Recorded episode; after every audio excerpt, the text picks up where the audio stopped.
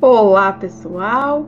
Meu nome é Verônica Luiza Finimundi e hoje a gente vai escutar a Carta de 2070, que faz uma reflexão sobre a água.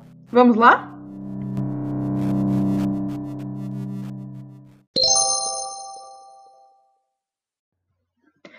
Carta escrita no ano de 2070.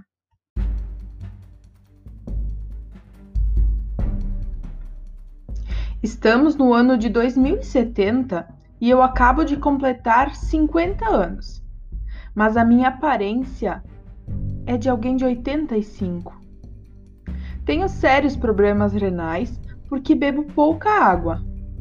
Creio que me resta pouco tempo.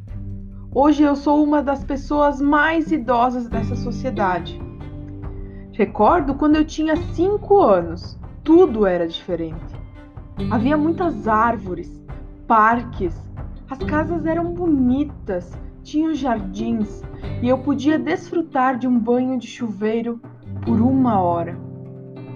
Agora, usamos toalhas com azeite mineral para limpar a pele.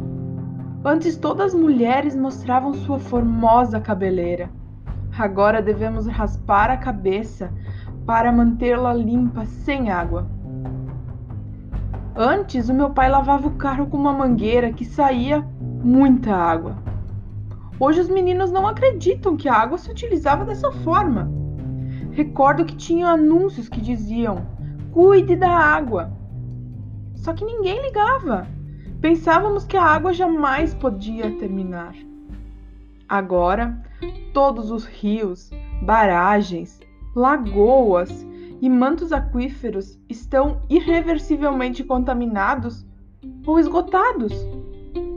Antes, a quantidade de água indicada como ideal para beber é eram oito copos por dia, por pessoa adulta.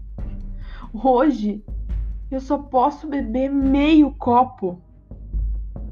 A roupa é descartável, o que aumenta muito a quantidade de lixo. Tivemos que voltar a usar poços sépticos, as fossas, como no século passado, porque as redes de esgoto não se usam por falta de água. A aparência da população é horrorosa. Corpos desfalecidos, enrugados pela desidratação, cheios de chagas na pele pelos raios ultravioletas, já que não temos a camada de ozônio que filtrava na atmosfera. Os desertos são imensos. Eles são a paisagem que nos rodeia por todos os lados. As infecções gastrointestinais e enfermidades da pele, das vias urinárias, são as principais causas de morte. A indústria está paralisada e o desemprego é dramático. As fábricas dessalinizadores da água são a principal fonte de emprego e te pagam com água potável ao invés de salário. Os assaltos por água são comuns nas ruas desertas. A comida é 80% sintética. Pela ressequidade da pele de uma jovem de 20 anos, parece como se ela tivesse uns 40. Os cientistas investigam, mas não tem solução. Não se pode fabricar água. O oxigênio também está degradado por falta de árvores e diminuiu o coeficiente intelectual das novas gerações. Alterou-se a morfologia dos espermatozoides de muitos indivíduos, como consequência, há muitos meninos com insuficiências, mutações e deformações. O governo já nos cobra pelo ar que respiramos. 137 metros cúbicos por dia por habitante adulto. As pessoas que não podem pagar são retiradas das zonas ventiladas, que são dotadas de gigantescos pulmões mecânicos que funcionam como energia solar. Não são de boa qualidade, mas pode-se respirar. A idade média da população é de 35 anos. Em alguns países existem manchas de vegetação com seu respectivo rio, que é fortemente vigiado pelo exército. A água agora é um tesouro muito cobiçado, muito mais do que ouro ou diamantes. Aqui já não tem mais árvores, porque quase nunca chove. E quando se chega a registrar uma precipitação, é de chuva ácida. As estações do ano têm sido severamente transformadas pelos testes atômico e da indústria contaminante do século XX. Advertiam-se que havia que cuidar do meio ambiente e se fez pouco caso.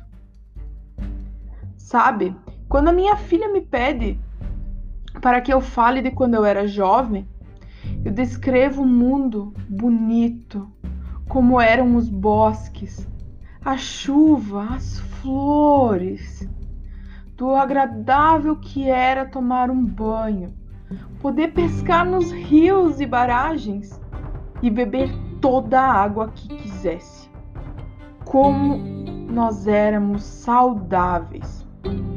Às vezes ela me pergunta: Mãe, por que, que acabou a água? Então eu sinto um nó na garganta. Não posso deixar de sentir-me culpada, porque eu pertenço à geração que destruiu o meio ambiente. Ou simplesmente não tomamos conta de todos os avisos. Agora os nossos filhos pagam um preço alto. Sinceramente, creio que a vida na Terra já não será mais possível dentro de pouco tempo, porque a destruição do meio ambiente chegou a um ponto irreversível. Como eu gostaria de voltar atrás e fazer com que toda a humanidade compreendesse isso, quando ainda podíamos fazer alguma coisa para salvar o nosso planeta Terra.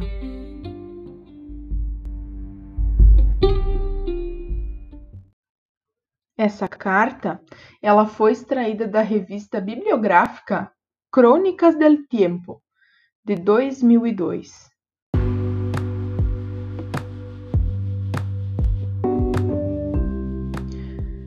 Que tal a gente pensar um pouco sobre isso? Você já parou para pensar? Será que a gente pode chegar nesse ponto? Como será que o mundo daqui a alguns anos? Você faz a sua parte para o mundo não chegar nesse ponto?